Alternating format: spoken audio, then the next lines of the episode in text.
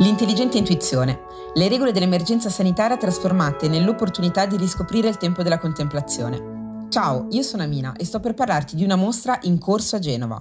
Tu e Monet a Palazzo Lucale, 5 minuti di bellezza, o di come trasformare l'ostacolo in occasione.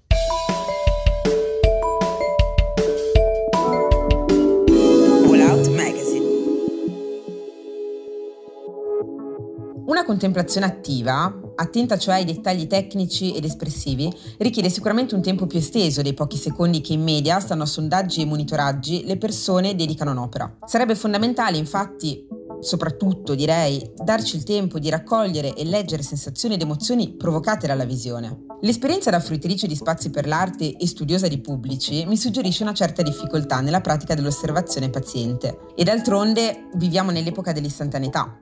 La nostra è una società regolata dalla modalità del mordi e fuggi, dal click immediato, dalla condivisione in tempo reale e dalle stories che si autocancellano in poche ore. È la società della memoria tanto capiente quanto, e questo è un paradosso, breve. Delle notizie invecchiate o smentite in pochi minuti, dei ricordi per immagini lampo e della rapida sostituzione. Non è facile, insomma, contemplare, lasciarsi trasportare completamente dall'aurea generata da un'opera, conservarla nella nostra mente, non è facile per niente, così come non lo è non avere fretta, dedicare tempo, prenderci del tempo. È già complesso osservare il testo in maniera diretta, senza la tentazione ormai quasi automatizzata di dover scattare anche una foto e postarla, o senza la pressione sempre più inconsapevole di doverlo fare attraverso il filtro di strumenti diversi dal nostro occhio. Quando poi si tratta dei grandi nomi dell'arte, e Monet è sicuramente uno di questi, esiste un ulteriore ostacolo, quello delle code infinite, delle sale affollate, del rumoroso distraente vociare, della ressa per i selfie con l'opera. Negli ultimi mesi abbiamo però accarezzato il rischio di una vera e propria rivoluzione della fruizione per come la intendavamo, una rivoluzione dello sguardo sul mondo e di conseguenza anche sull'arte. 5 minuti con Monet, in mostra fino al 23 agosto, che è la proposta artistica di Serena Bertolucci, Luca Bizzarri e del team di Palazzo Lucale Fondazione per la Cultura, si inserisce in un contesto di insicurezza e imprevedibilità.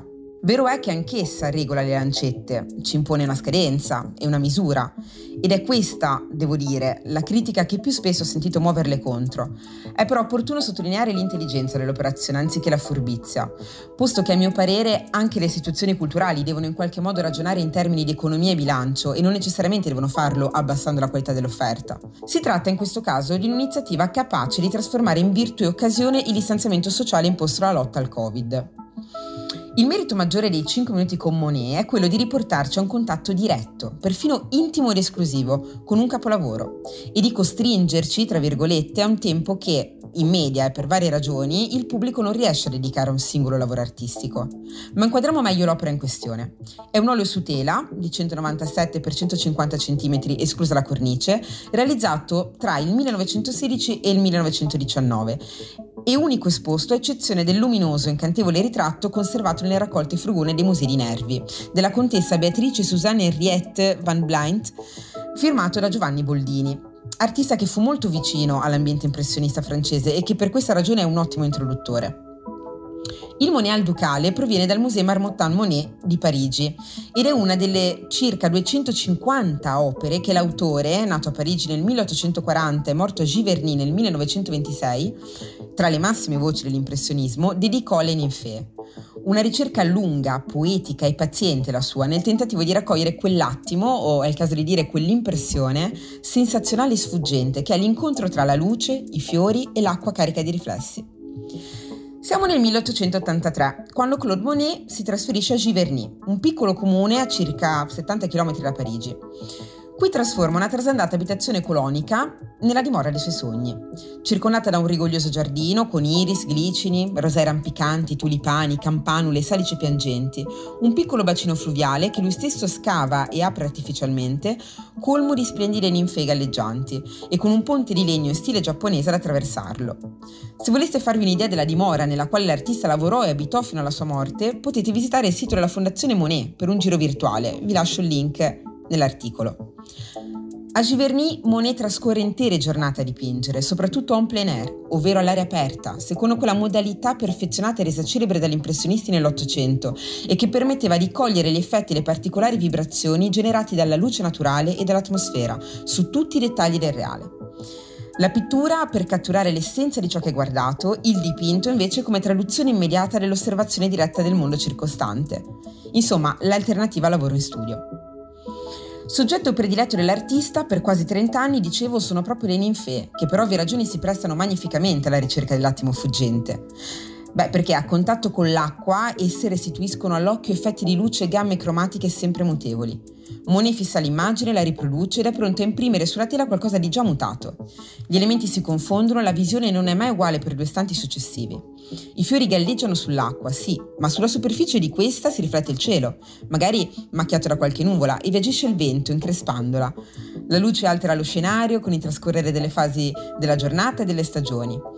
Con le ninfee, insomma, Monet può esercitarsi nell'arte di cogliere l'attimo, intrappolare o fissare la sensazione e l'effetto provato, in un gioco continuo e seducente di sorpresa. Il momento è sempre inatteso. Inoltre, e questo è importante, l'artista non è obbligato limitato da alcun canone descrittivo o narrativo, non deve rifarsi a codici rappresentativi, è libero dalle regole della forma e della composizione. Dipinge quello che vede e soprattutto l'effetto che ha su di lui. Trascende così il reale per farsi coinvolgere da tutto ciò che fulmineo compare intorno. Per questo il cielo e l'acqua si mischiano, i contorni si sfilacciano e a noi spettatori sembra di percepire trascorrere del tempo pur nella fissità della pittura. E ci chiediamo dove comincia il quadro, dove termina, che direzione deve prendere il nostro sguardo per comprenderlo, ora che si perdono i riferimenti prospettici se trascinati dalla magnetica ambiguità di una natura metamorfica. Nel primo volume de Alla ricerca del tempo perduto del 1913, lo scrittore francese Marcel Proust allude con ogni probabilità proprio a Monet, al Monet pittore giardiniere, alle sue ninfee, quando scrive giacché il colore che creava in sottofondo ai fiori era più prezioso, più commovente di quello stesso dei fiori, e sia che facesse scintillare, scintillare sotto le ninfee nel pomeriggio il calidoscopio di una felicità attenta, mobile e silenziosa, sia che si colmasse verso sera come certi porti lontani del rosa sognante del tramonto, tramutando di continuo per rimanere sempre in accordo, intorno alle corolle dalle tinte più stabili, con quel che c'è di più profondo, di più fuggevole, di più misterioso, con quel che c'è di infinito, nell'ora. Sembrava che li avesse fatti fiorire in pieno cielo. Un'immagine letteraria bellissima, che ci parla di aiuole d'acqua, che sono anche aiuole celesti, grazie a uno spettacolare gioco di ribaltamento spaziale per cui il cielo è nelle profondità e le ninfe fioriscono in cielo. Stupendo. Un mondo fluttuante, è la magia del rispecchiamento ed è anche l'ultimo Monet, non sempre compreso dai contemporanei, rivoluzionario nel linguaggio, quasi astratto. Per approfondire il rapporto tra la poetica di Monet e quella di Proust, suggerisco la lettura di Proust e Monet, I più begli occhi del XX secolo, scritto da Giuliana Giulietti e edito Donzelli nel 2011. Comunque, ammirare quest'unico quadro per 5 minuti consente di cominciare ad afferrare le caratteristiche della firma in basso, lo spessore delle pennellate, la densità delle impressioni pittoriche, la tavolozza dei colori. Soprattutto consente di registrare sensazioni. Come in altri dipinti, lo specchio d'acqua, con le ninfee, è qui incorniciato da rami di salice piangente, della varietà cosiddetta babilonese. Monet ne aveva quattro piantati lungo il bordo dello stagno. In questo caso gli alberi sono tanto integrati nello scenario da renderci difficile, quasi impossibile, localizzare la porzione di giardino ritratta. Durante la visita al Ducale, che comprende una parte introduttiva sull'artista e un prezioso documentario che mostrandola all'opera Giverny ci lascia anche immaginare il retroscena del capolavoro che poco dopo vedremo, il distanziamento sociale, la solitudine diventano un'opportunità immersiva ed emozionante. Giunti e giunte nella sala ben illuminata, un solo dispositivo per poter scegliere tra due alternative sonore alla contemplazione silenziosa quello che ho scelto io, cioè l'evocativa e delicatissima Spiegel in Spiegel di Arvo Part, o le parole che lo stesso Monet scrisse al critico eh, Sisson nel febbraio 1918, lette da Luca Bizzarri. Volendo c'è anche Monsieur Monet, un piccolo catalogo che ha una curiosa natura interdisciplinare, mm, squisitamente contemporanea.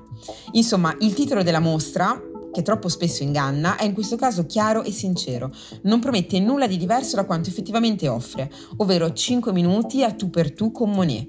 5 minuti che purtroppo volano via, ve lo dico, più rapidi del previsto, in un vortice di commovente bellezza.